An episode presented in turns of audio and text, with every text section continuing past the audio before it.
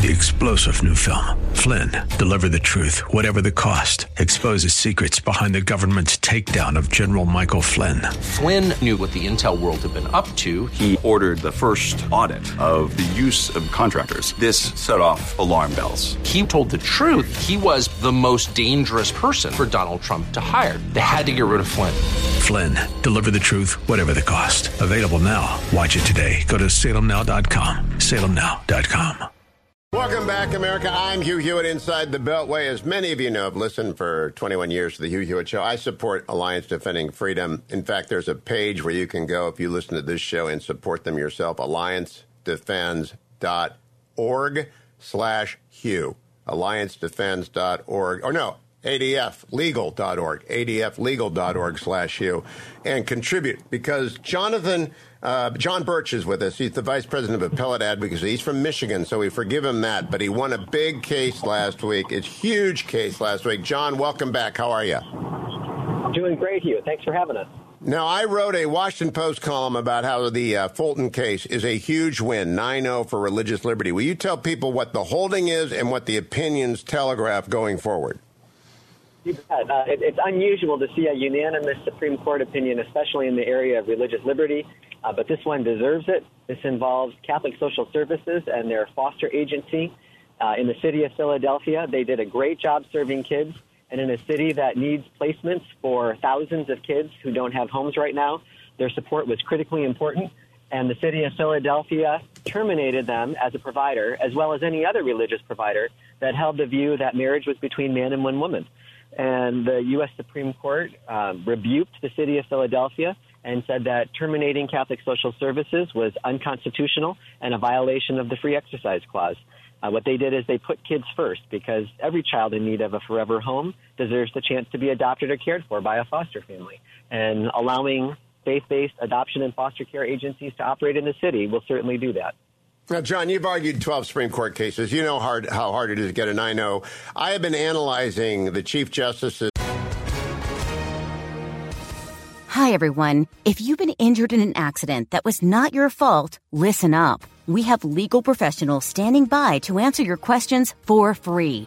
Call now and find out if you have a case and how much it's potentially worth. Call 800 702 5400. I'm here with spokesman John Wolf. So, John, tell everyone listening who should call right now. Well, Maria, first off, thank you for having me here. It's always nice to answer the listeners' questions. Now, as far as who should call in, anyone who's been injured in an accident and think you deserve compensation, give us a call right now. 800 702 5400. You'll find out if you have a case and how much it's potentially worth. Thanks, John. You heard it, folks. Take advantage of this opportunity and call now 800 702 5400.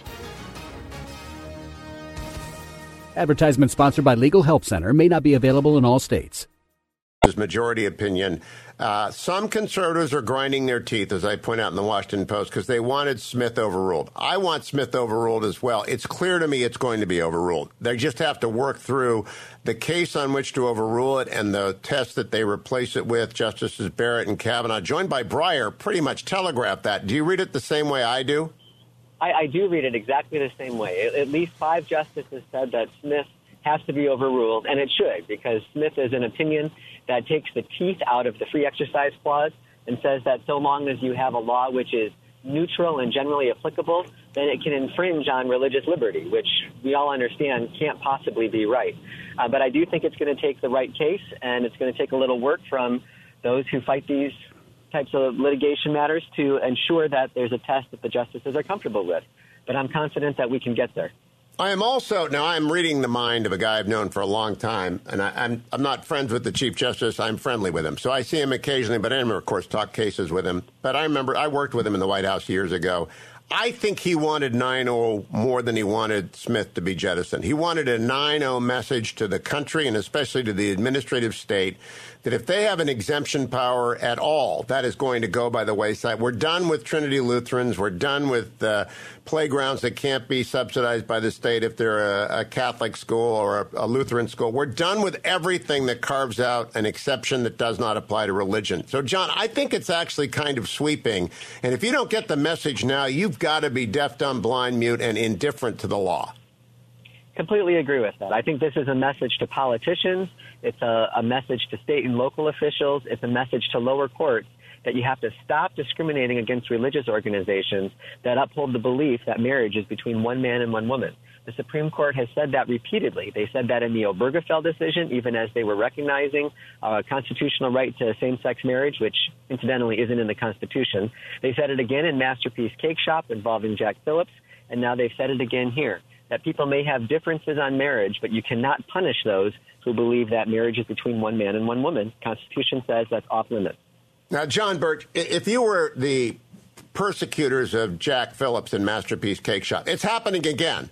Uh, some people wanted him to make a cake celebrating a transgender transition, and he said, no, that's against my religion. So he got fined again by the Denver court or by the civil authorities in Colorado. It's like the dumbest, the, the definition of insanity is doing the same thing and expecting a different result. They're going to lose again. Do you think they'll take a look at 9 0 and say maybe we'd better leave Jack Phillips alone? Well, I, I sure hope so because uh, we represent Jack Phillips, as you know, and his, his business, Masterpiece Cake Shop. We'll take it back to the U.S. Supreme Court if we have to again. Right now, we're headed to the Colorado Court of Appeals. This latest decision against Jack with respect to the gender transition cake uh, came down just days before the unanimous Supreme Court decision in Fulton, the one that we've been talking about. And so I'm hopeful that the Colorado Court of Appeals will look at that unanimous decision and take notice. It's ridiculous that they continue to persecute him because of his religious beliefs. Uh, there, there, was a great Babylon Bee article a couple months ago that said people are lining up outside Jack's shop just so that they can be offended. And, and that's exactly what's happening with respect to the, the cakes that they keep asking. They ask for Satan cakes. They ask for marijuana cakes. And now they're asking for this gender transition cake on the day the U.S. Supreme Court agreed to hear his last case uh, regarding the, the wedding cake.